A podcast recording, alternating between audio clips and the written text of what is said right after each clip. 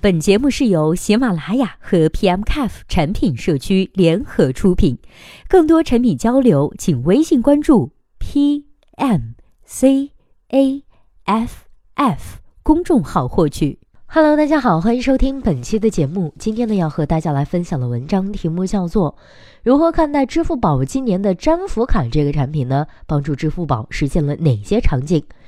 有读者提问说，论坛里的各位大牛来帮忙分析一下支付宝粘福卡的这个产品。今天为我们做出回答的这位作者的名字叫做沈小二。那接下来时间我们一起来听一下他是怎么说的吧。首先，寓意符合五福本身的设定。从一六年到一九年，每年集五福似乎已经成为了过年必备的娱乐活动，而且每一年集五福的花样总会根据当年支付宝的业务情况的不同而采用不同的方式。以下是个人搜集的这几年来的变化历程，如有不准确的地方，欢迎指正。一，在二零一六年首次发行福卡红包总额两亿。一主要目的是为了增加用户数量，福卡设置了五种：爱国福、敬业福、富强福、友善福、和谐福。凡是在支付宝朋友里新添加十个支付宝好友，就能获得三张随机的福卡。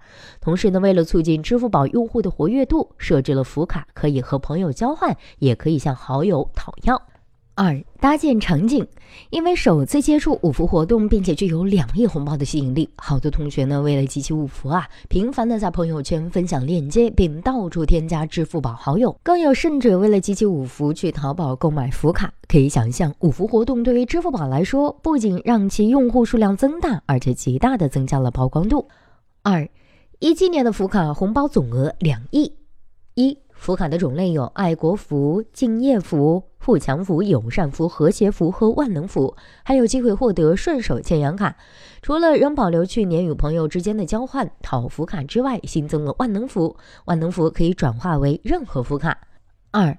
其中的顺手牵羊卡未出生呢就夭折了。顺手牵羊卡顾名思义，如果有一张顺手牵羊的福卡，就可以用来偷朋友的福卡。你的福卡有可能会被拥有顺手牵羊卡的好友随机抽出一张，同时呢，你也会得到这张顺手牵羊卡，可以再去抽别人的。已合成的五福卡呢不能被牵走。本来支付宝准备推出此卡，但是后来发起了一个投票，好多同学担心自己的福卡被人偷走，所以有超过百分之五十的人不赞成推出此卡。果然后来取消了。三集福搭建场景，以活动的形式促进活跃大家。活动被分为两波，第一波支付宝推出了 AR 红包的玩法。，A R 模式扫福即可获得福卡。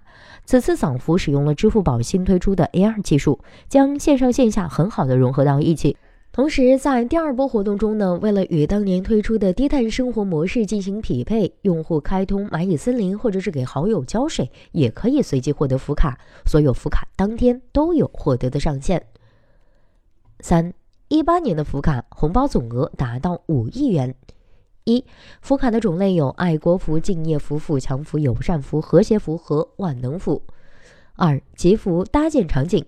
在一七年的基础上，支付宝升级了 AR 玩法，不仅扫福字、扫手势，也可以获得福卡。用户只要打开 AR 扫一扫，让自己的亲朋好友在手机镜头前比出五福到的手势，则有机会获得一张福卡。同时，为了刺激更多的人升级为钻石会员，支付宝的钻石会员将获得三张专属的万能福，再也不用担心集不全的情况。另外，蚂蚁森林浇水和蚂蚁庄园捐金蛋均有机会获得福卡，所有的福卡当天都有获得上限。好了，以上就是本期节目的全部内容，希望本期节目能够对您有所帮助。如果对待这个问题呢，您还有自己独特的见解，或者是想发表的意见，欢迎登录 PM Cafe 产品经理社区，我们期待您的精彩回答。那我们下期再见啦，拜拜。